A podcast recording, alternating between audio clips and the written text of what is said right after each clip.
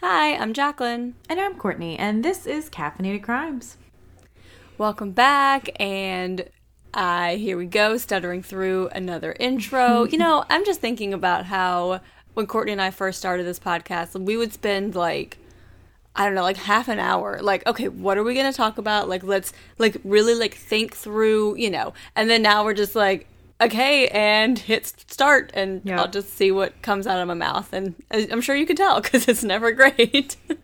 Yeah, it's always just like, what's up, y'all? It's life. Let's go. Like, here we go. Just start rambling. I know some podcasts will, like, they'll, like, start having a conversation, and they'll, like, start recording in the middle of the conversation, you know? Like, it, like, kind of comes mm-hmm. in, and then they have, like, their intro music. But I don't know. I feel kind of lost. Like, I need to be there from, like, the beginning, yeah, you know? I feel like our conversations are never prolific enough that it would be like, this is the best conversation to enter. Where, because I feel like... Wait. Because I feel like ones that do that, like, get together in person, so it's, like, yeah. kind of different, too, maybe. Like, they're, like, catching up, but, like, we talk all the time, so it's, like, we ain't got that much more interesting stuff to say. Wait, so you're telling me that you don't find our conversations just absolutely riveting? Because, I mean... This is, like, the height of conversation. I mean, it is, but I don't think anyone else would appreciate it. They would be like, we don't know what you're talking about. um, what I do hope everyone else will appreciate is my quick story of how my husband could have almost been on a true crime podcast. So, last night... At like ten thirty at night, I'm laying in bed, and this car alarm starts going off outside. And so I'm like, fucking Christ, like, somebody turn off their car alarm because it's going to wake up my baby. And so it's, like, probably, like, five minutes. And then Andrew texted me, and he was like, your car alarm was going off. I was like, what? I didn't even know my car had an alarm, okay? Like, I was like, I don't know what's happening. Um, so then I have, like, a Ring doorbell, so I keep getting, like, Ring notifications because Andrew's, like, going in and out. And then it goes off again, like, an hour later. Then it goes off at two a.m. and then, like, five a.m. and seven and... Anyway, long story short, there's some, like, switch that Andrew had to, like, undo because it's, like, corroded. So, like, the wind was, like, hitting it. The wind was setting it off? Yes. Yeah, so the wind oh, was wow. setting off my car alarm. So, anyway, so I saw Andrew putting a Band-Aid on his hand tonight, and I was like, oh, what did you do? And he was like, oh, I cut myself with the knife last night. And I was like, when? Like, I like, were you cooking after I went to bed? And he was like, no, like, I took the knife outside when I thought someone was breaking into your car. I was like, what? What were you going to do with your kitchen knife? With someone, like, are you just like... Was it that butcher one? That big, that big yes. butcher block one? No, no, damage. Not that one. Oh. It wasn't that one. That one is like a murder weapon right there. uh, but but it's one of his, like, new, like, super sharp knives. Like, mm-hmm. he's already cut himself on it, like, cooking. So I'm like, okay, well, that wasn't very smart. But I'm just like, what? Like, what was your plan? First of all, there's nothing in that car worth going out with a knife over. Yeah. But like he was just ready. He yeah. was like, I don't know what I'm about to walk into. And this is the best I have. But yeah, it was uh I feel real, I'm sure my neighbors hate me, and I feel so bad because it's like we were able to turn it off like with the alarm. We didn't have to like go out to the car each time. Um, but at like two in the morning, and we're trying to Google like what to do, and then it's like, oh, you have to like disconnect. And just like I can't like disconnect. I can't get into the battery at like two a.m. Like yeah. standing, at, you know. So. Yeah, but apparently that happens if they get old, and hmm. yeah, it just, like, set it off. And so now it's disconnected, so now I guess I just don't have an alarm, so don't come break into my car. But you know what? My car wasn't locked anyway, so just yeah, go I ahead. mean, just go best friend. Go ahead. Sit in the car. Go be that drunk guy in the back seat of the car just sleeping. Oh, my gosh. Yeah. Yeah. That was... Have y'all seen that TikTok? It was wild. Okay. Anyway, yeah. that was my, that's my true crime update of the week. um, and as far as true crime updates of not Jacqueline's husband trying to attack nobody, attack the wind with a knife, apparently. Here we go. um, I believe it was what, last. Can I, can I interject here really quick? So when Courtney and I started this podcast, I was like, I really just want to get well-known enough that someone, like, makes cartoons out of us. Like, that's mm-hmm. all I want. And so now all I want is someone to make a cartoon of Andrew with the knife against the wind. So yeah. if y'all are artistic. Yeah, all we happen. ever want is fan art. Like, if I got fan art, I'd die. I'd just die happy. That, like, that would make our entire year. I mean, mm-hmm. just anyway, I just had to add that in there. Continue with the important updates, please. But yes, so I believe it was last episode we talked about uh, Lauren Smith Fields, who um, did die in Br- Bridgeport, Connecticut, and her family wasn't notified, and it was they didn't really interview the guy who was there, um, like very suspicious. Um, so there was actually another black woman in Bridgeport, Connecticut, where the police did not notify her family that she had died. Um, her name was Brenda Lee Rawls. So, again, like this is very, very close to each other of the police just dropping the ball. Um, two detectives have been suspended. So they are suspended right now with a investigation going on into, like, I guess their conduct in the thing. And their boss retired, just mysteriously retires, like, hmm, right before. Gets to keep your pensions mm-hmm. and all that shit, I'm sure. Um, of course. So...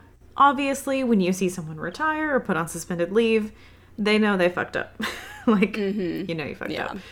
So, hopefully we will get more answers in those cases coming soon. We'll keep you updated if we hear anything else. But clearly, this is not a one-off thing. Um, there's two women around the same time whose families were not notified that they died. Like, unacceptable. Yeah. It just blows my mind. Like, I can't even imagine. But yeah, especially, like... now that people are getting suspended and mysteriously retiring and all, like, okay, yeah, y'all know there's something deeper to this here. Mm-hmm. Yeah.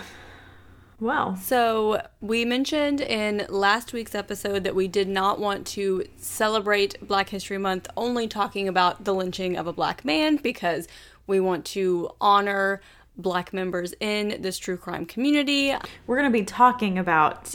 pioneers in true crime, true crime adjacent. Yes. Some of mine aren't necessarily true crimey. Um, Courtney I kind of went off on it. I cheated. But they were important. Yes. Um, but yeah, like black pioneers in the true crime civil rights yes. movements. Yes. Okay, so for... my first person, I'm using the Ed Johnson Project website again, and I'm going to be talking about Noah Pardon. So we did mention him in our previous episode about Ed Johnson, um, but not really much about his history. So Noah Pardon was born in Rome, Georgia in eighteen sixty-five, and he became an orphan at seven years old. And in eighteen eighty-four, he moved to Chattanooga, Tennessee, and enrolled at Howard High School. And he did graduate high school in eighteen ninety. He decided then to move to Nashville to attend law school at the law department of Central College, which also researching this, like all the names of like what colleges used to be like mm-hmm. in the like late eighteen hundreds are just so funny. It's just like yeah. law department of Central College. What else do you need to know? Like I have, I have one of those too. That's really funny. yeah. Um, so Noah had no money, but he made it work, and he did graduate at the top of his class um, with his law degree. And he did move back to Chattanooga and practice law there for fifteen years. So as we said, after Ed Johnson's appeal, Noah Pardon did have to move away from Chattanooga due to death threats, and he suffered a major loss in business. I mean, his building was caught on fire right before that. Then the next day, Ed Johnson was lynched, and he was like, I gotta go. Mm-hmm. I can't stay here. Um, so he th- did, did then go on tour and spoke um, around the country about Ed Johnson's case, hmm. which I thought was pretty interesting. That is interesting. Um, and he have even wrote a book about it. And eventually Noah settled in Illinois with his wife and two chil- children. And he was the first ever black attorney in Saint Clair County. Wow. So pretty cool. That's- And over the course of his career, he won two hundred cases and became known as one of the best black lawyers in the country. Um, he was also known to knit, make his own clothes, and speak several languages. Wow. Like, Noah Pardon, man.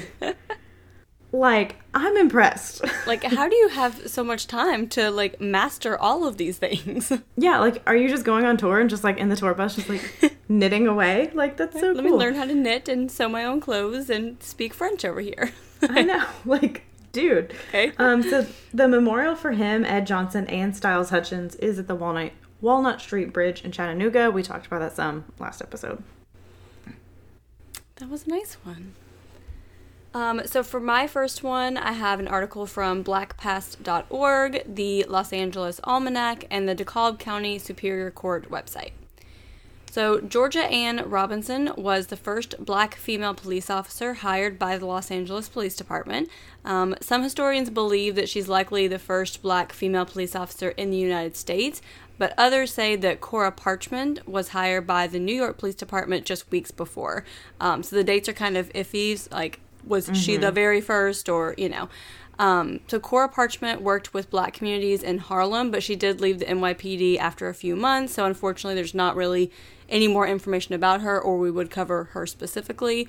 Um, but one of these women was, like, the first black female police officer in the United States, um, and Georgia Ann Robinson was the first with L A P D. So she was born Georgia Ann Hill on May twelfth, eighteen seventy-nine, in Opelousas, nope. Opelousas, Opelousas, Louisiana. I wrote the pronunciation in here, and I can't tell what I said. So I do that every time. Where, like, I look it up, and I'm like, oh yeah, this is just the most genius pronunciation yeah, I've ever totally. written out. And then I get on here, and I'm like, Alabama. like, it's like, what did I like, write? Uh, but it made so much sense at the time. yeah. Oh, gosh. Um, so her mother did die when she was young, and she was raised by an older sister, but eventually her sister could no longer care for her and had to send her to a convent. Um, so Georgia moved to Kansas at the age of eighteen to work as a governess, which is like a school teacher for children, like, in a private residence. So kind of like a nanny situation, but, like, you're, like, you know, teaching them, like, older grades and stuff. Mm-hmm. Um, and while in Kansas, she met and married Morgan Robinson. So they did move to Leadville, Colorado, where Georgia became involved with the women's suffragist movement, and they both had a daughter. Of course, they both had a... Okay. I'm tired, guys. They both contributed to making this human being, um, a daughter named Marion. Um, and then they moved to Los Angeles. So in Los Angeles, Georgia became involved with various community organizations to give back and serve, and while working with these groups, she was approached by an L A P D recruiter who asked her to join the police force. So at this time, the police force was suffering from a staffing shortage because so many men were enlisting to fight in World War One. So they're like, we just need bodies, like, will you come volunteer with us? Mm-hmm. So she started volunteering with them on July twenty-fifth, nineteen sixteen, when she was thirty-seven years old. Um, the first female police officer had been hired by the L A P D nine years prior, um, and then at the time that Georgia was hired, there were only four other female police officers, of course, all of them being white. So the police staffing shortage was worsened by the many deaths of the nineteen eighteen flu epidemic. So just coming full circle here, staffing shortages, 'cause everyone's dying in a pandemic, so they're like, we need yeah. people in here.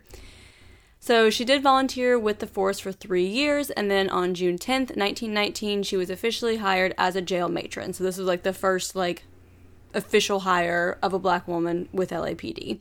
Um, and she would later assist with juvenile and homicide cases, and while serving as an investigator, she discovered that there was a need for a women's shelter in Los Angeles because there was, like, nothing. So she's like, I have nowhere to, like, send these people to, and I don't want to arrest them. So she helped to establish the Sojourner Truth Home for destitute women and girls. Um, and she did try her best to refer these young women to the shelter or other social services agencies because she didn't want to arrest them and take them to jail. Um, she was also known to take juveniles home with her at times because she's like, let me just take you in and protect you and give you what you need.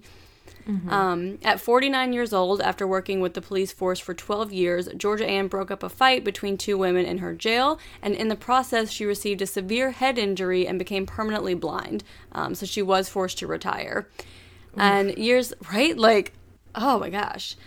Um, years later, in Ebony magazine, she said, quote, I have no regrets. I didn't need my eyes any longer. I had seen all there was to see. Like, what? What an outlook. Right? Oh, my goodness. So after she retired, she continued to volunteer in her community, and she worked with Doctor Claude Hudson, who was the longtime president of the L A branch of the N double A C P.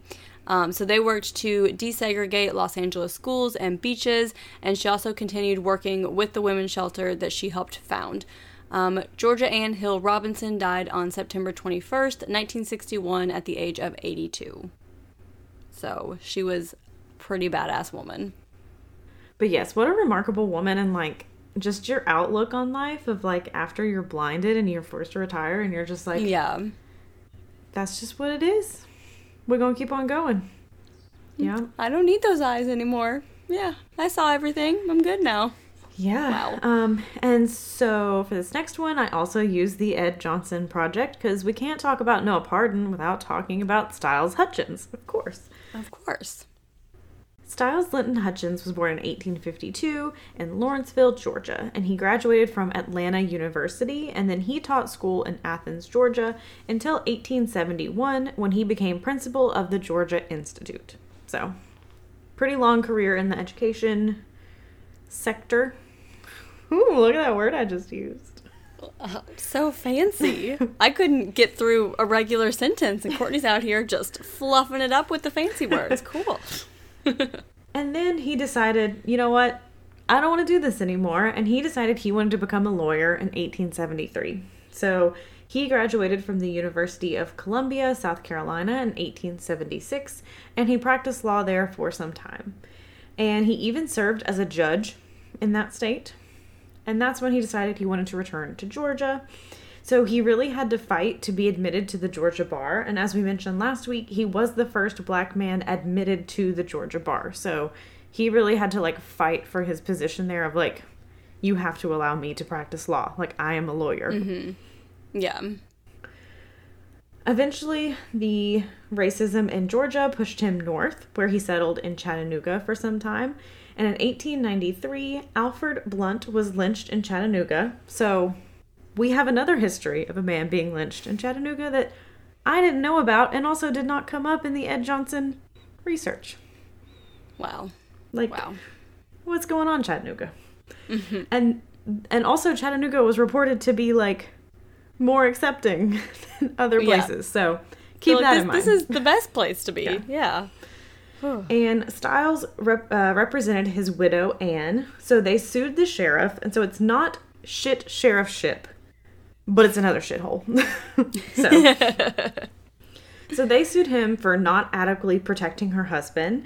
And Stiles also started a newspaper called The Independent Age and was elected to the Tennessee legislature. Legislature. Legislature. That's a hard word. A lot of I else. always struggle with that word. Yeah. And in nineteen oh one, he was ordained as a minister. So we have another Renaissance man here of just like doing it all. He's doing it all. Because also, he served as a revenue gauger and a notary public. So, doing it all. Wow. Following the lynching of Ed Johnson, he was forced to leave Chattanooga due to violent threats, and he moved to Illinois, where he practiced law for a few more years, and he eventually retired and became a barber. It's so wholesome. A barber, yeah. Um, as mentioned with Noah Pardon, he is memorialized at the Walnut Street Bridge. I'm telling you, these men just like picking up all these hobbies right? and doing all this extra, like, just so talented. I mean, I, yeah, and I guess back then, like, you didn't have Netflix and you didn't, you didn't, like, go places that much. Like, you're just like, I'm going to learn French this week. I mean, that is true. You didn't waste two hours scrolling on TikTok, you know? So you just have all kinds, all kinds of time for stuff, so. Yeah. I was thinking that, too, because I'm currently kind of reading a book that deals, like, with the nineteen eighteen flu pandemic, mm-hmm. and um I was just thinking, like, damn, what did y'all do? Like, right? I sat here and watched Tiger King, and people were making bread, and, like, what did you do back then with your three channels that had nothing on them because everyone was sick? Anyway, that's just my thought. Wait. You said you were talking about the nineteen eighteen? Yeah, the Spanish flu? Yeah. They didn't have T V then. I know, but it had, like, three channels. When my dad grew up, he said T V had three channels. Yeah, but they didn't have T V in nineteen eighteen. Yeah, they did. Sure. Okay, they had the radio. No one was making it either. I was like, wait a minute. I don't think... Hold on. I'm Googling. Some real-time research here. Okay, nineteen twenty-seven. So, but, okay, the radio, but nothing was on the radio either. Well, nineteen twenty-seven is still earlier than I thought it would be. So anyway, you're welcome for that little tidbit that you guys did not know was going to come up, that we didn't either. So right, so for um, this next one, I again got some information from black past dot org, which is a wonderful website, by the way. They have tons of great bios on there, so definitely check it out. Um, also a website called Coffee or Die, which I didn't realize until I, like, opened it, and I just was like, Coffee Ordy, that's a really weird name for a Ordy. Website. And then I was like, oh, Coffee or Die, okay. So, Samuel J. Battle was born on January sixteenth, eighteen eighty-three in New Bern, North Carolina, which I used to live really close to, so that was exciting. Um, and he broke the record for the largest baby born in North Carolina at a whopping sixteen pounds. Ouch. sixteen pounds. I, I literally, in my notes, have ouch in parentheses after that. Yeah, that's not a baby. Even in twenty twenty-two standards, mm. I would want to deliver. That is more than twice what my child weighed. Like, more than double Ooh, her birth I weight. Bet that woman's vagina never mm. recovered. No. Mm-mm. So his... She's like, it is out of business forever. She's like, nope, we're done. Um, and his father was a Methodist minister, and as a teenager, Samuel got caught stealing money from his boss's safe. So his boss chose not to press charges because he was friends with Samuel's father, but he said that Samuel would be in prison within the end, within that next year. So he's like, I'm not going to press charges, but I know you're kind, and you're going to jail anyway, so whatever. Um, yeah, so Samuel was determined to prove him wrong, so he moved to Connecticut for a while and then to New York City in nineteen oh one to work as a houseboy and red cap at the Sagamore Hotel. Um, so the red caps were an African-American workforce that hauled passenger bags and provided services for long-distance railroad travel. Um, and he did meet many celebrities through this work, such as heavyweight boxing champion Jack Johnson and Teddy Roosevelt. Um, his brother-in-law, Moses Cobb, was a police officer for the city of Brooklyn before they merged with New York City, and this inspired him to become a police officer. Um, I found an article that said he was looking for stability to provide for his family, but I can't find anything about, like, when he got married and had kids and stuff like that, so I don't know. I assume they're there at some point, but... Mm-hmm. Um, so while getting his medical clearance, a surgeon for the N Y P D falsified a report saying that Battle had a heart murmur and was unfit for duty. Um, and this was clearly just an attempt to prevent a black man from becoming an N Y P D officer, because at this point, there were none of them. Um, so Battle sought out another prominent white physician who said that he had no heart murmur and was fit. Um, so the black newspaper, the New York Age, reported on this and pressured the N Y P D into accepting the new medical report. So Battle was able to go through um, with like all of his testing and everything, and he did rank one hundred nineteenth out of six hundred thirty-eight on his police test and was officially appointed as the first black N Y P D officer on June twenty-eighth, nineteen eleven, and he was twenty-eight years old. So, Battle was first assigned to the San Juan Hill neighborhood, which was the heart of black New York at the time, um, and this is the Lincoln Center area now. And on his first day on the job, the other officers gave him the silent treatment, which would go on for two years. So they're just like, yep, I want oh. nothing to do with you, I'm just going to completely ignore you. They also moved his bed from, like, their bunk area to this, like, loft area where they stored the American flag, so, like, a closet, basically. They just, like, moved his bed in yeah. there. So, how rude. Yeah. But these attempts to drive him out of the force did not work. Um, and he was even, Courtney, I could not believe this. He was a stop on the tourist, like, bus tour. Like, come look at this black police officer. Because it was so, like, out of the ordinary. Like, literally, like, he was a stop on the wow. tour that was like, and here we have a black police officer. Like, like a fucking circus like, show. Hi. Right? Like, hey there, just do, like, doing my job. Crazy. Yeah. So he was later reassigned to Harlem, which would become a predominantly black area, and Samuel Battle became the first black sergeant in nineteen twenty-six, the first black lieutenant in nineteen thirty-five, and the first black parole commissioner in nineteen forty-one. So all of these titles within the N Y P D. Um, he did face a lot of discrimination during his time with the N Y P D, and again, in addition to being treated as a tourist spectacle and being given the silent treatment, he also received notes with racist threats with bullet holes in them. So they, like, wrote Jeez. This, like, racist shit on paper and, like, shot bullets into them and then left him on his desk. Um, however, Battle persisted in his role and even saved the life of a fellow officer who was beaten by a mob of teenagers. Like, he was, like, intercepted and, like, saved this man's life. Um, and he did head one of the first N Y P D SWAT teams as well. Um, he was also called upon by New York City's mayor to help calm the community during the nineteen forty-three Harlem riot. Um, so because he was so involved with the community, they brought him in to kind of, like, settle things down. Um, he also served as a mentor to black youth in his community, including boxer Sugar Ray Robinson and Wesley Williams, who was one of the first black firefighters for the New York Fire Department. So Battle asked Langston Hughes, who was the poet and leader of the Harlem Renaissance, to write his autobiography, and Eleanor Roosevelt actually read the manuscript and decided to write the foreword. Um, so she wrote, quote, "This is a record of a man's life, and as he tells it, you not only see one life, but you see the struggles and the victories and the defeats of a whole group of U S citizens. What courage it took, what remarkable stamina to be the first colored policeman in New York City. There were qualities of mind and heart and body that were purely personal, but above everything else, there was the realization that he was fighting not for himself alone, but for his people." Um, unfortunately, his autobiography was never published, and his story isn't widely known because of that. Mm-hmm. Um, Battle did retire in nineteen fifty-one at the age of sixty-eight, and he was the highest-ranking black police officer in the force at the time, and he died on August seventh, nineteen sixty-six, at the age of eighty-three.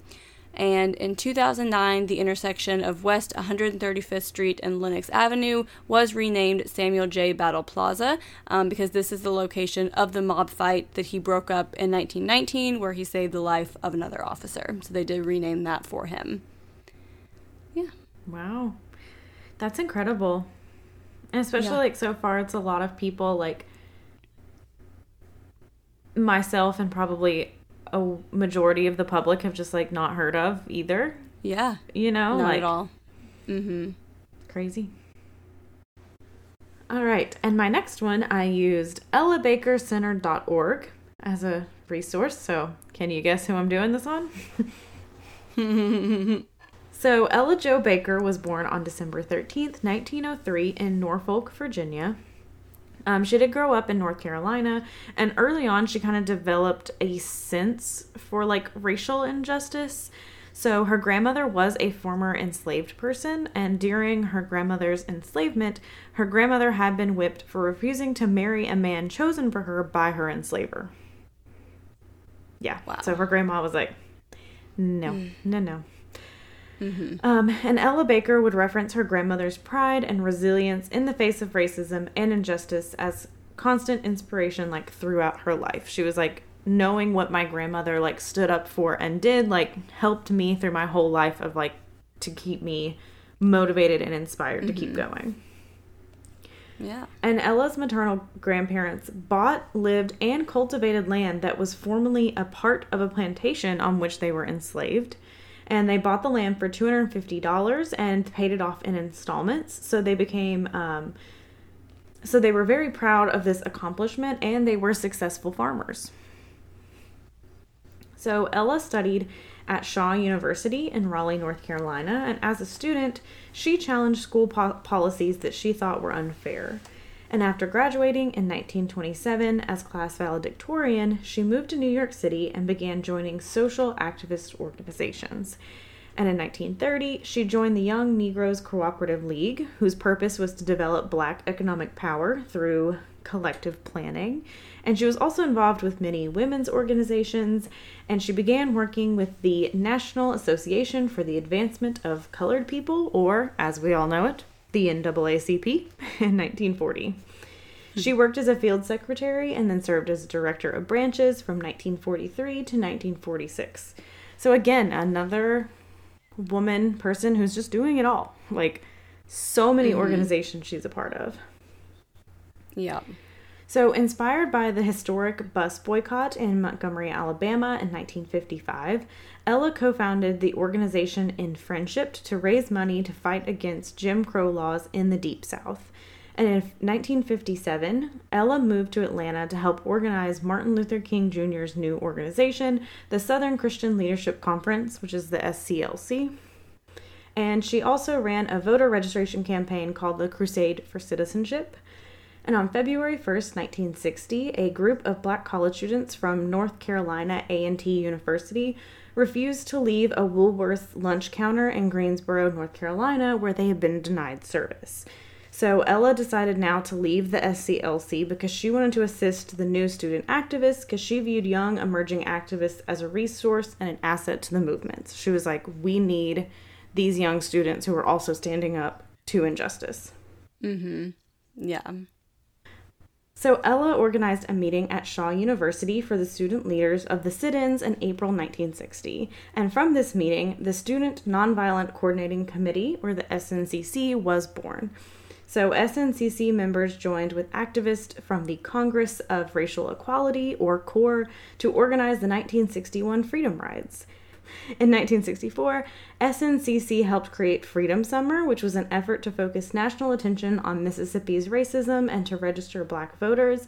And Ella believed strongly in voting and that voting was the key to freedom. Um, and I think we see that a lot today. Like, your local elections affect the Senate and House elections, affect the presidential mm-hmm. election. Like, it's all important. We gotta, all of it. Yeah, definitely. So with Ella's guidance and encouragement, S N C C became one of the foremost advocates for human rights in the country. And because of her influence, Ella got the nickname Fundy. Oh, I think I pronounced that wrong. I'm really sorry. I meant to look that up. um, but it's a Swahili word meaning a person who teaches a craft to the next generation. And she's also known as the mother of the civil rights movement. And Ella continued to be a respected and influ- influential leader in fighting for human and civil rights until her death on December thirteenth, nineteen eighty-six, which was on her eighty-third birthday. So, yeah. Wow. So Ella had a very large hand in the civil rights movements and founding organizations we know today, but I still don't feel like she gets the recognition she deserves because she was helping, like with Martin no. Luther King Junior She was the mother of all of, you know, there, she's called the mother of the civil rights movement, mm-hmm. but, like, her name isn't talked about as much as others' names. Mm-hmm. Yeah, I think that's definitely something that comes up a lot when, you know, doing this kind of research that you're like, we have, like, these big names that, like, everyone knows, but then you have names that, like, you're like, why don't mm-hmm. we know more about this person? Like, why isn't this person covered more in, like, general history yeah. and, you know, I mean, we know why because, you know, whitewashing, so they pick a few people that they're going to cover and that's it. Mm-hmm. But it's just, yeah, it's crazy. Um, so again, black past dot org, this website's great. uh, and also an article from A A R E G. So Alan Macon Bowling was born as a free man in Indiana in eighteen sixteen. Um, he learned to read and write on his own and got a job as a teacher as a young adult, which I've seen that is a theme in all these people that we're talking about. We have mm-hmm. a lot of teachers. Um, in the nineteen forties, he moved to Portland, Maine and changed his name to Macon Bowling Alling. Not really sure why. He just mixed up the order, yeah. but okay. Um And it was here that he became friends with an anti-slavery leader and lawyer named General Samuel Fessenden. And Fessenden took Allen in as an apprentice and law clerk.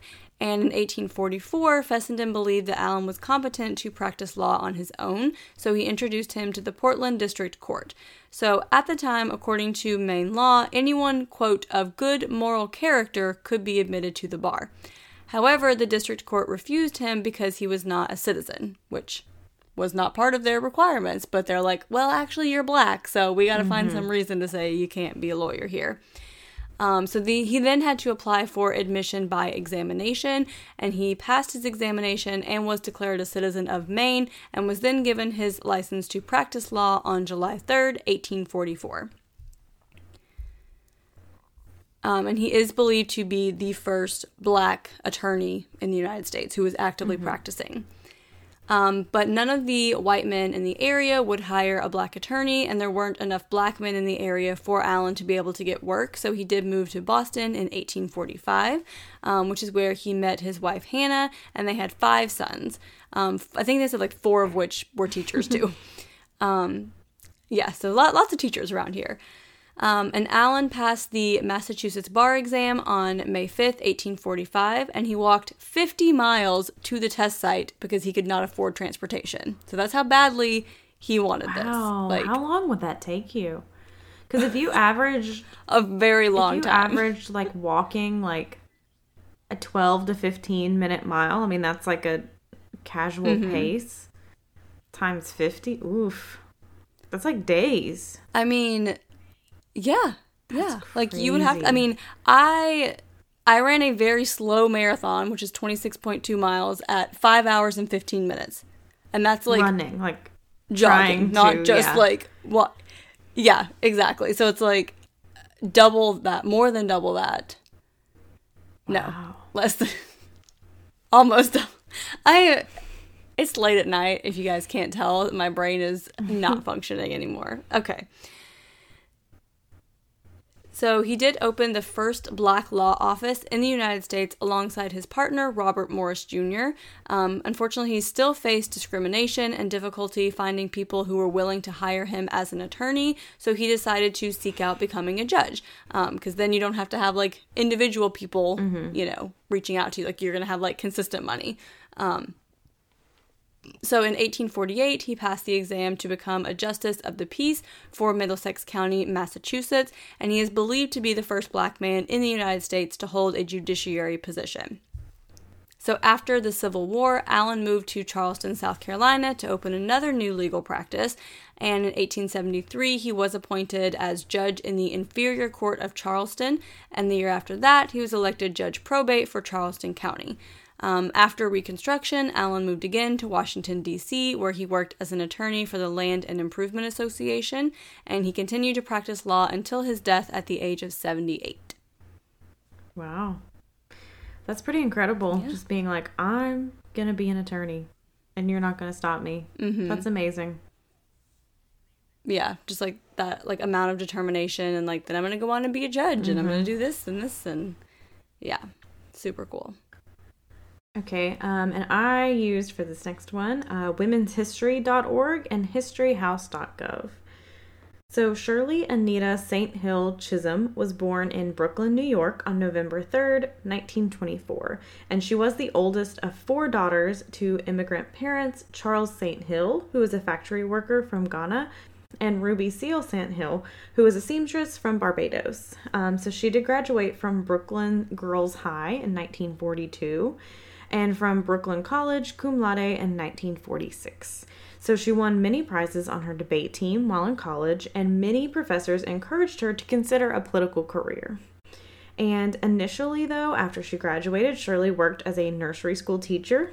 So we got another got another teacher in here. Another teacher, I'm telling you. And in nineteen forty-nine, she married Conrad Q. Chisholm, who worked as a private investigator.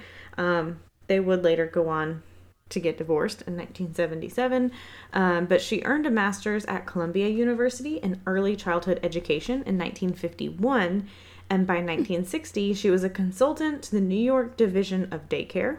So she took her teacher wow. position and was like, I'm going to upgrade it. So, mm-hmm. um, and as a black woman, she was very aware of the racial and gender inequality, and she joined local ca- chapters of the League of Women Voters, the N double A C P, the Urban League, and the Democratic Party in Bedford Stuyvesant, Brooklyn. So in nineteen sixty-four, Shirley ran for and became the second black member of the New York State Legislature. And in nineteen sixty-eight, after court ordered redistrict... One second. In nineteen sixty-eight, after court ordered redistrict... Why can't I say redistrict... Redistricting? Redistricting. That's a hard word. Redist- that is a tough word. Okay. In nineteen sixty-eight, after court ordered redistricting... Re- Sorry, guys. I don't know why I'm stuttering on that word. They just made new districts, okay? So, when they made new districts, they created a new, heavily Democratic district in the neighborhood. And Shirley sought and won a seat in Congress in this district. And she became nicknamed as Fighting Shirley. And I can't wait for you guys to see the picture of her that we will post, because she looks like such... a badass. Like, every picture it. of her, she looks like, I'm not gonna take your fucking shit. Like, she would be the girl who would, like, walk in and be like, that top looks terrible on you, and she's not being mean, she's just being honest, you know? She's just and like, she's gonna I'm be gonna like, tell you how it is. I need you straight to the point. Like, sh- this is the girl we all need in our life, basically. Mm-hmm. Yeah. And in Congress, she in- introduced more than fifty pieces of legislation and defended racial and gender equality, the plight of the poor, and ending the Vietnam War. She was also a co-founder of the National Women's Political Caucus in nineteen seventy-one, and in nineteen seventy-seven, she became the first black woman and second woman ever to serve on the powerful House Rules Committee. Hmm. So, this year, she also married Arthur Hardwick Junior, who was a New York state legislator. And during this time, she also sponsored increases in federal funding to extend the hours of daycare facilities and get a guaranteed minimum annual income for families. So, I think this is still also something like a lot of people fight for today is extended daycare mm-hmm. hours. So especially yeah. back then, she's like, we got to fight for this. Like, mm-hmm. we need this for people to work. So Shirley had also tried to run for president as a Democrat in nineteen seventy-two. She could have wow. been our first woman, our first black president. She could have been. But, wow. of course... Mm. Discrimination blocked her from participating in any televised primary debates. So they were just like, wow. no, you don't get to talk. Mm-hmm. Um, but she did take legal action. But after that, she was still only allowed to make one speech. So, of course, you're not going to really no. jump on board after one speech. And especially in nineteen seventy-two, when it's not like you can just Google them. like, mm-hmm. yeah. Um. And many students, women, and minorities followed the, quote, Chisholm Trail, and she entered twelve primaries and got one hundred fifty-two of the delegates' votes, which is about ten percent. So people were still kind of supporting her. Yeah. Just not really enough coverage of her. Mm-hmm. So Shirley did retire from Congress in nineteen eighty-three, and she taught at Mount Holyoke, Holyoke College, and co-founded the National Political Congress of Black Women. And in nineteen ninety-one, she moved to Florida, and she was offered the role of U S ambassador to Jamaica, but she did decline it due to failing health, and Shirley was quoted saying, "I want to be remembered as a woman who dared to be a catalyst of change." And she did die on January first, two thousand five in Ormond Beach, Florida. Man, what a what a wonderful, amazing, strong woman, you know? Breaking so many glass ceilings. She's like, mm-hmm. I'm I'm coming. I'm coming Just for you like, guys. Like shattering them to shit. I love it. So um, for this next one, I read a New York Times article, and you're never going to guess. I got an article from black past dot org. I am shocked. I know. And I'm also like, a little sad that you didn't share this with me when I was looking for names. My bad. I didn't even realize until, like, just now that I was like, oh, I use that same website a lot. I'll steal it for when we do eventually our part two of this, because this has got to be yes. a continuing series. I mean, it's got to Oh, be. yeah. There, there were too many. Yeah. So, Jane Boleyn was born on April eleventh, nineteen oh eight in Poughkeepsie, New York. Um, her father was an attorney and the president of the Dutchess County Bar Association. So articles and photos of lynchings that were published in Crisis Magazine got Jane's attention, and she knew that she wanted to be an attorney like her father. So Jane worked as a law clerk in her father's office while attending college, and then graduated from Wellesley College in nineteen twenty-eight and was named a Wellesley Scholar, which is a distinction given to the top twenty students in the class. So already she's just like the top of the top. The cream of the crop. I, noticed, I don't know. The top of the top. I noticed that's not that a in a lot of mine, too, especially ones where it was, like, they had trouble, like, getting into schools, or even, like, when mm-hmm. they did attend school, they were, like, top of their class. They were, like, yep. I'm very, very smart. And they were. Yes. Are. Both. um, this next part is, like, my favorite Uh, tidbit of this woman. Um, so she told her guidance counselor that she wanted to pursue law, but she was told that a black woman had a very small chance of like getting into law school or like being in the field or anything. So she then went on to be the first black woman to graduate from Yale Law School in nineteen thirty-one. So you just shove that up your ass, you guidance counselor. Mm-hmm. She was also the first black woman to pass the New York Bar exam in nineteen thirty-two. Um, she was the only black person in her class at Yale and was one of only three women. She also worked at her father's law practice for a while after graduating, and she then married another attorney, Ralph E. Mizell, the next year, and they opened a law practice in New York City together, and they would later have a son named York. In nineteen thirty-seven, Bolin was named Assistant Corporation Counsel for the City of New York and served on the Domestic Relation Court, um, which would later be um, renamed as Family Court, so like that, mm-hmm. uh, like adoptions and, um, you know, foster care and stuff like that. So Mayor LaGuardia actually appointed her judge of the Domestic Relations Court in nineteen thirty-nine. And in an interview with the New York World Telegram the day after being appointed, she said she hoped to show a broad sympathy for human suffering. So she's like, I want to do good in this position. I also have a side note question. Yes. So is that mayor who the airport's named after? Yes, that is oh, him. How cool.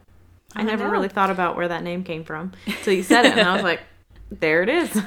I know that name. Yep, that is that is the one. Um, and she did serve in that position for forty years, and she worked tirelessly to create change. Her two biggest accomplishments in that position were assigning probation officers to cases without regard for race or religion, because before that, you could do that. But she put an end yeah. to that. Um, and she also required that publicly funded private child care agencies accept children without regard to ethnic background. Um, and she, in this position, she chose not to wear her judicial robes to work because she wanted to make the children feel more comfortable there. So she's like, I want mm-hmm. to, like, dress down and seem like an everyday person. Like, I don't want to, like, you know. Scare put, them. Like, yeah. Yeah, yeah. So, unfortunately, Jane's husband died in nineteen forty-three, um, and in nineteen fifty, she remarried a minister named Walter P. Offutt Junior, um, and Walter died in nineteen seventy-four. So, Judge Jane Bolin retired in nineteen seventy-nine after reaching the mandatory retirement age, and she complained that they were kicking her out because she wasn't ready to retire yet. But she reached the maximum age, and they're like, you gotta go. Mm-hmm. Um, so, she spent two years as a volunteer reading instructor for New York City schools, and then she went on to serve on the New York State University Board of Regents, and her role there was to review disciplinary cases. Um, Jane Bolin was a member of the N double A C P, the National Urban League, and the Child Welfare League, and was very outspoken on civil rights issues, and she did die in two thousand seven. Yeah, wow. Yeah. That's amazing. Just all these people are just so, so amazing, cool. which is why I know, we right? have to do, I feel like we have to do a part two, and I'm already saying that we have to open it up to, like, not just true crime adjacent. Right, yeah, just just make this a broad, yeah, yeah, yeah, just in general. You guys are along for the ride, you know. Yeah, sometimes we, it's important, okay? um, so the resources for this next one are the S N C C digital dot org and all that's interesting dot com. So Annie Lee Cooper was born on June second, nineteen ten in Selma, Alabama, and she was one of ten children. I cannot wow. imagine growing up with nine siblings. No. Can't imagine it. Um, and at the time she was growing up, black people were not allowed to vote in Alabama due to Alabama's newly passed constitution. So Annie did not see black people vote until she went to stay with her sick sister in Kentucky. So she left school around seventh grade to go take care of her sick sister. Um, and so it wasn't until then that she was like, oh, wait, pe- black people can vote? Like, can you imagine? Wait a minute. Yeah, can you imagine right? being like twelve, thirteen, fourteen and being like, wait, what is my life? So Annie went back to Selma in April nineteen sixty-two to take care of her sick mother and found a job working at the Dunn Rest Home. So around this time, um, Bernard Lafayette and his wife, Colia Liddell of the S N C C, came to Selma to organize for voting rights. So Annie had been registered to vote when she lived in Kentucky, and she lived in Ohio as well. And she's like, I want to be able to vote again. Like, I was able mm-hmm. to vote when I lived here. I want to be able to yeah. vote in Alabama as well. So Annie tried to register to vote, and the registrar told her that she'd failed the test. So this test the registrar is referencing is basically an impossible to pass literacy test that made no sense whatsoever. It was literally mm-hmm. designed to keep black voters from ever being able to register. Yeah. Um, and she just kept trying, and she tried often, and she failed every single time because that's the way the system was made. Um, and she said one day she stood in line from seven a.m. to four p.m. and was never given the chance to register. Um, so Annie began working with the Dallas County Voters League and the S N C C efforts as well. And October seventh, nineteen sixty-three, S N C C organized the first Freedom Day, urging black residents to come in masses to the Dallas County Courthouse to try and register to vote.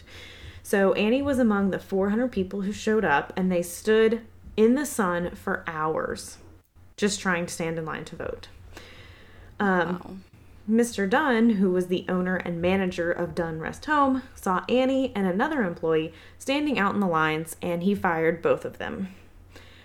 So he even tried to take Annie's picture to prevent her from getting further employment, but she refused to pose. Mm-hmm. Because why... Like, right? You like, get fired, okay, and he's yeah, like, sure. let me take a picture of you, so I can't... I don't know. I just imagine the crustiest old white man yeah. um, mm-hmm. being like, let me take a picture of you. And it's like, no. What no, are you doing? I don't think so. So Dunn then struck her with a cattle prod. So all of Dunn's other black employees, which was about forty individuals, walked off in protest. So they all wow. were like, fuck awesome. you. Goodbye. Um, and the white citizens in Selma blacklisted these women, and they found it basically impossible to get jobs. Um, but Annie did finally find employment at a black-owned motel. And in early nineteen sixty-five, Doctor Martin Luther King Junior and S C L C arrived in Selma to stage a nationally generated campaign for voting rights and began demonstrations. And then on October twenty-fifth, Annie had been standing in line for hours at the courthouse waiting to register to vote when the police arrived to break things up. And Annie muttered, "Nobody's afraid of them." So I'm like, what a bad bitch. I love it. Oh, and she about to be... We an, love a bad bitch. She's about to be the baddest bitch. Oh, oh just wait. Can't so, wait. After she said this, Sheriff Jim Clark then poked her in the neck with his billy club. So Sheriff Jim Clark is pretty notoriously known as being a big old pile of shit. Um, he had a reputation of being violent. He'd recruited the K K K to keep black citizens from voting booths. Um, he was known to beat and arrest nonviolent protesters and even used cattle prods to stab black citizens. Wow. So, as we said, Annie, being the baddest bitch, spun around and punched him straight in the face and knocked him to the ground after he I hit her. It. I love it. So, the sheriff's deputies attacked her and arrested her and charged her with criminal provocation, and a few weeks after the incident, she said, "I try to be nonviolent, but I can't just say I wouldn't do the same thing all over again if they t- treat me brutish like they did this time." So Annie was quickly released after being arrested when Jim Clark threatened to beat her while she was behind bars. Oh, God. Like, threatening to beat someone who's in jail. So they were like, we mm-hmm. gotta let her go because this dude's, like, even yeah. his other employees were like, this dude's psychotic, we gotta let her go.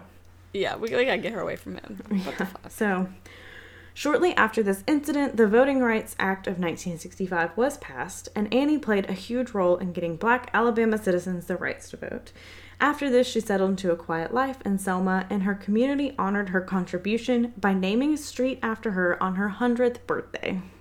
Mm. Um, and she did die on November twenty-fourth, twenty ten in Selma, just a few months after her one hundredth birthday. So Annie didn't really get the national recognition she deserves until twenty fourteen when the Academy Award-winning film Selma was released, and she was played by none other than Oprah Winfrey. Who else would play her? I mean... I mean, you gotta have a bad bitch to play a bad bitch. The truer words have never been spoken, Courtney. Yeah. Wow. What an amazing human being. Like, I feel like I say the same thing after each one of these, but it's just so, like...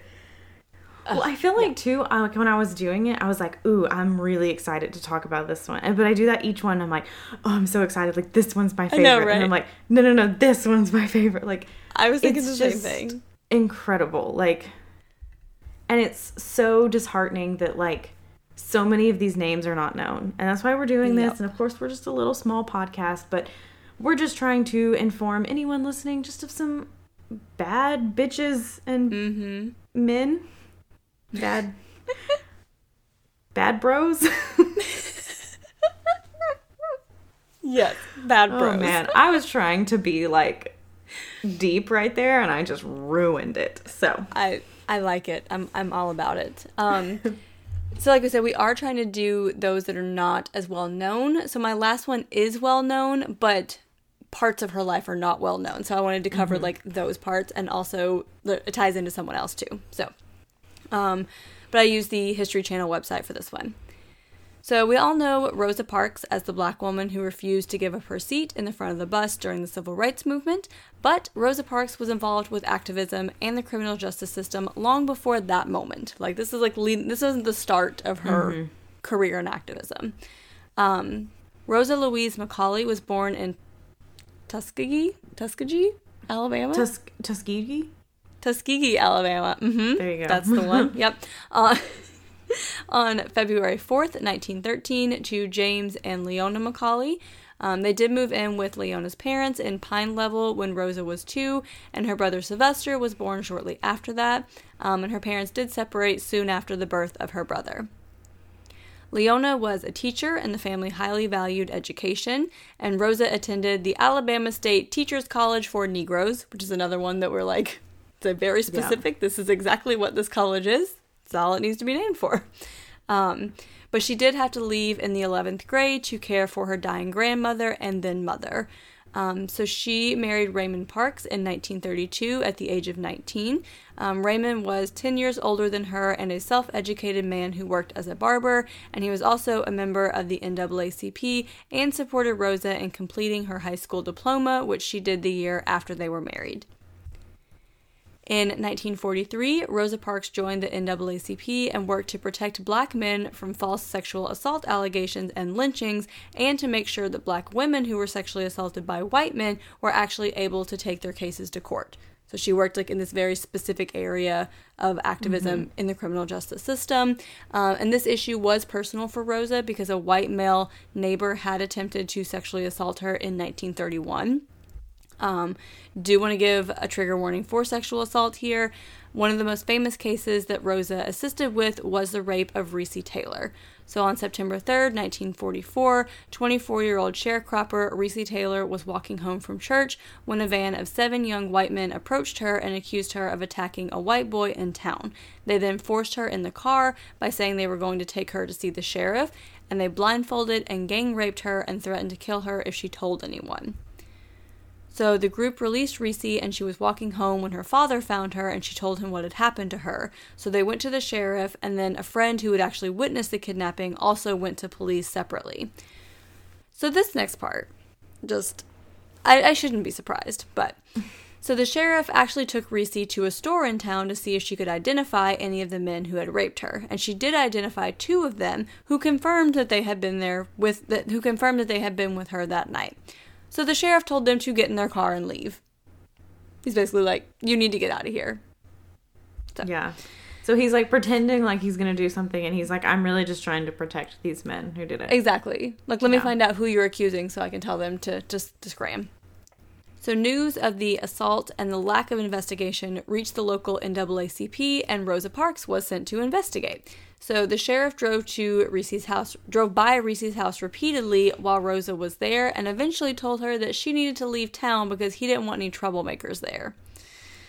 Get out of here. So Rosa then went back to Montgomery, where she launched the Committee for Equal Justice for the Rights of Missus Recy Taylor, and the case did become headline news across the country by October.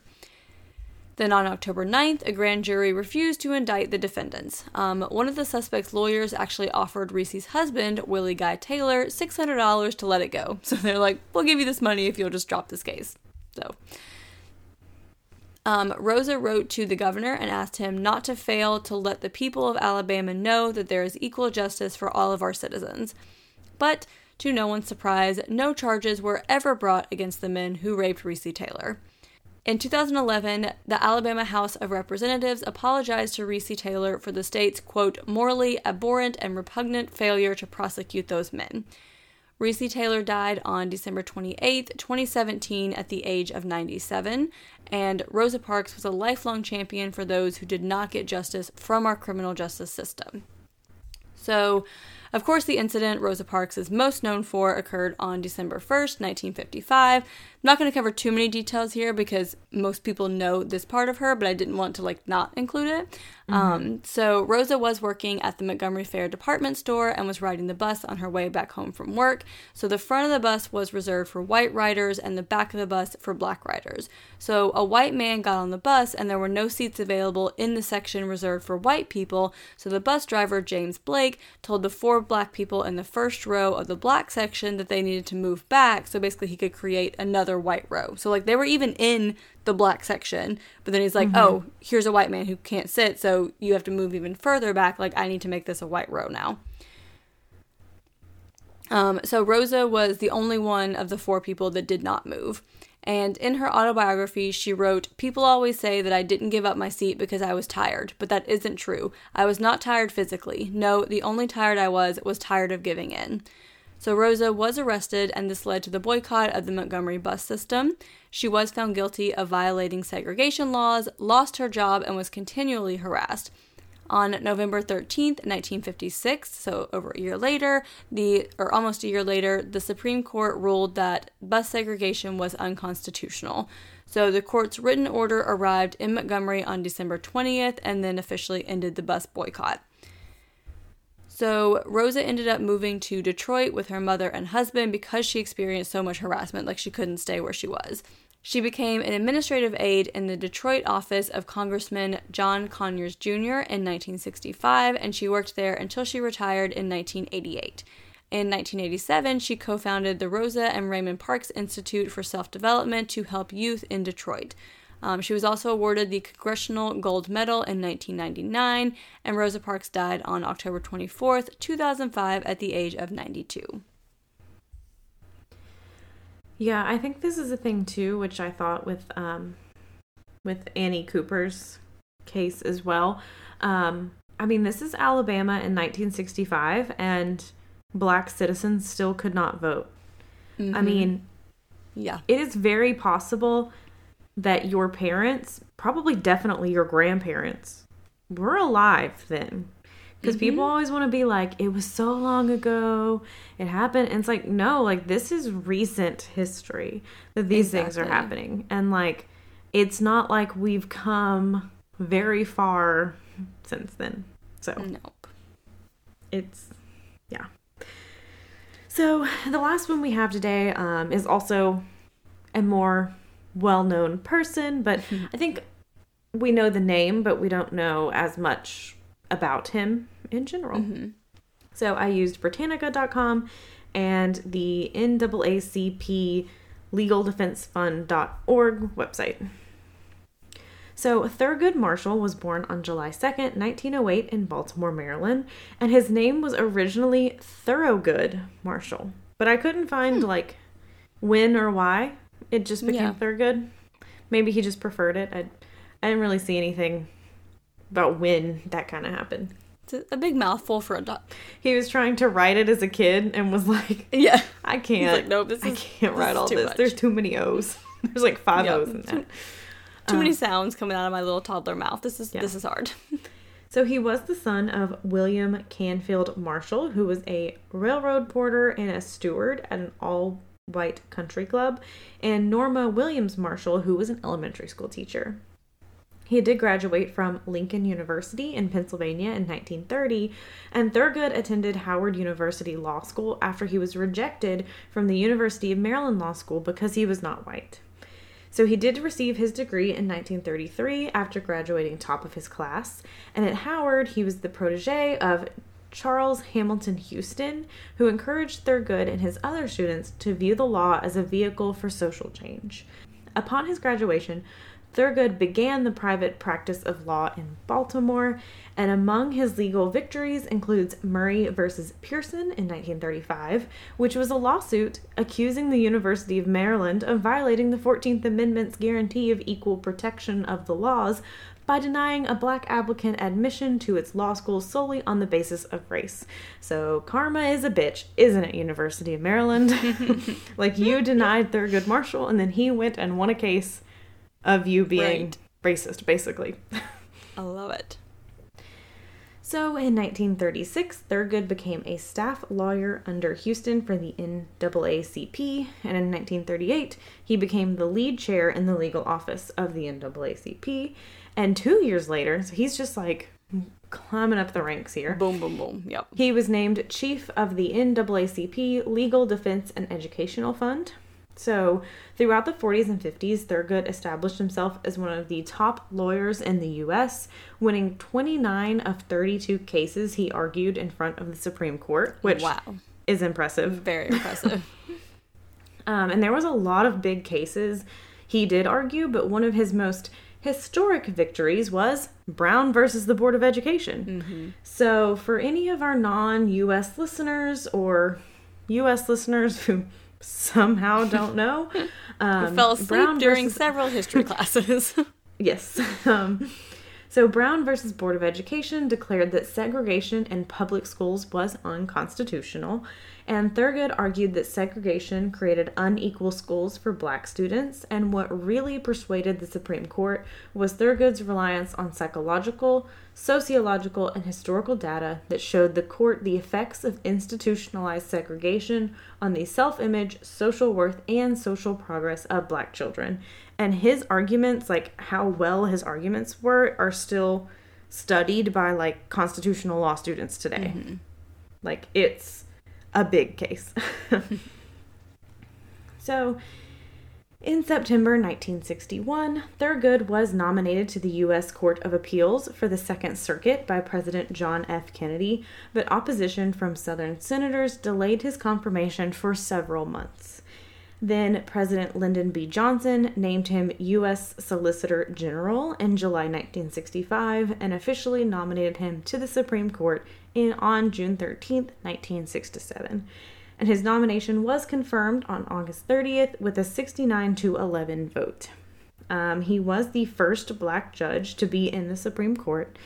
And during his time on the Supreme Court, he was steadfast liberal and stressed the need for equitable and just treatment of the country's minorities by the state and federal governments.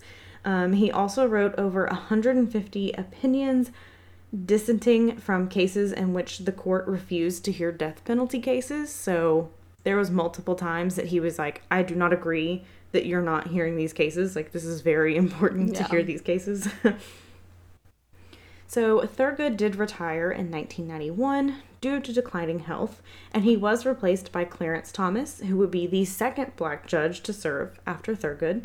Um, and Thurgood did die on January twenty-fourth, nineteen ninety-three, and he is remembered by the Thurgood Marshall Institute, which is a multidisciplinary center within the N double A C P Legal Defense Fund. Whew.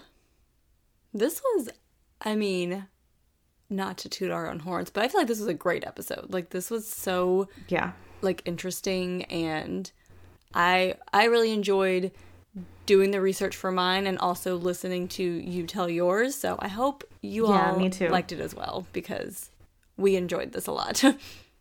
Yeah, and this will definitely be a series probably, mm-hmm. and we probably will open it up so that maybe we can do like the first black man or woman in medical school, mm-hmm. or to fly, or, you know, different things like that, because I think it's important, and this is a true crime podcast, but, you know, sometimes we all need a break from that, and we just need to hear about some amazing people. Mm-hmm. Agreed. So, Courtney, I'm guessing you did not do anything this, you know, you didn't accomplish anything to the level of these individuals, but what was your perk of the week? What is your perk of the week? Well, my perk of the week is I was, um, you know, I was appointed to the Supreme Court this week. I'm just kidding. Um They would never let me in. Um, no. So my perk of the week is that today, actually, um, the reason we're recording at night is for my mom's birthday. I got her tickets to see Mean Girls, the musical. Um, so we went and had lunch and saw the musical. And I didn't, I only knew one song from it. I hadn't really seen mm-hmm. any like parts of it. Like I was just kind of going in blind. I mean, I've seen the movie, obviously, mm-hmm. but it was very, very good, and it was fun. Um, it was really nice in there. Um, they made everyone wear masks, and there was just, like, people walking constantly, like, oh, checking people for wow. masks, which was comforting, but also a little scary to just, like, I always feel like I'm doing something wrong. Mm-hmm. Like, when I see someone walking and I'm just like, sit as still as I can. I'm not doing anything wrong. Didn't do anything. Yeah, but it was a very fun day, and it was always nice to hang out with my mom. Mm-hmm. Um, so, yeah, that is my perk of the week. Jacqueline, what is your perk of the week? Um, that sounds super fun. Totally jealous. Um, so my perk of the week is that I finally got my hair done yesterday. It has been a very long time. I was like a brunette, so we can't have that. So I am a blonde again, so that is very happy about that. Hey, don't that. be insulting brunettes, okay? Nothing against, it's not, it's not my color. Nothing against brunettes. Mm-hmm. I love brunettes. I like brunette on me for a while, but I was, especially this like, dull, like my natural color that was coming in, I, mm, I was not about it, but just wasn't it. Yeah. yeah. But I'm very happy to have the blonde back and to, you know, get a little trim, and I got some some nice professional shampoo, so we'll see if that, you know, helps your hair out. Yeah, it makes everything more like luscious and, you know, hydrated, mm-hmm. and all that fun stuff. So, you know, that is my, and I got a nice like break of not having a human being on me for four hours. Mm-hmm. So that was super nice too. Yeah. Yeah. I always love getting my hair done, and always just so relaxing, and mm-hmm. just so like, just makes you feel so good. Yes. And now I don't have to wash my hair for another like five days. So, you know, win-win. So, um, if you guys want to tell us about the musicals you've been seeing, or if you like or don't like getting your hair done, um, what color you think we should dye our hair? Should Courtney go blonde? That would be fun. Um, let us know. I do miss my blonde highlights a lot. After the wedding, here we go. Light After them up. After the wedding. So yep. yeah, let us know all those things. Um, let us know if you guys have people you want us to cover for the next series of this. Mm-hmm. Definitely send those to us um, on Instagram at Caffeinated Crimes Pod. We are on Twitter at Caff Crimes Pod. That's C A F F Crimes Pod. We are on Facebook at Caffeinated Crimes Podcast. You can email us at caffeinatedcrimespod at gmail dot com. We are on YouTube at Caffeinated Crimes Podcast, and we are on TikTok at Caffeinated Crimes. And I got them all. Boom, boom, boom. Did you mention Patreon? Nope, I did not get them all. Okay, so you can also, if you have a little extra money, um, and again, it can even be three dollars, five dollars, ten dollars, twenty dollars is our max, um, unless you guys want to give more, we can make more. Just kidding. Um, but if you feel so inclined, if you want some extra bonus content, I think we have like nineteen bonus episodes mm-hmm. now, one coming out soon that's going to be really good. Um, So if you want all of that, um, you can go to patreon.com slash caffeinated crimes. Um, you sign up. Some tiers you get a pin and a sticker. Some tiers you get a Google Hangout. Um, I think all tiers get access to our Discord channel mm-hmm. where you can chat with us and other Patreon members. You get those bonus episodes. If we release a two-part, you get it same week. I mean, mm-hmm. it's just the perks are endless, guys. Yeah. We They're have endless. a video episode, and we'll hopefully do another video mm-hmm. episode soon. You know. Yeah. A lot of fun stuff. So go on over there. That is patreon.com slash caffeinated crimes. And we're still doing our Apple Reviews giveaway. So once we get to fifty, which I think we're like three or four away. Come on, so guys. guys. Just please, please, please, please. I'm so tired please. of saying this. Please. Um, do I sound desperate enough? Um, please go and review us on there. If you send us a screenshot before you post it, or make like your little username, something that we can figure out. Um, once we get to fifty, we will choose one person who will get a pin, a sticker, and a ten dollars gift card to the coffee shop of their choice. Um, so please go do that, and please review us on Spotify as well. Yeah. We're not currently doing a giveaway there, but you don't even have to like put a comment or anything. You just have to give us five stars, preferably, please. Um, and that'll help us out a lot. Yes. But uh, in the meantime, go have a cup of coffee. And don't commit a crime.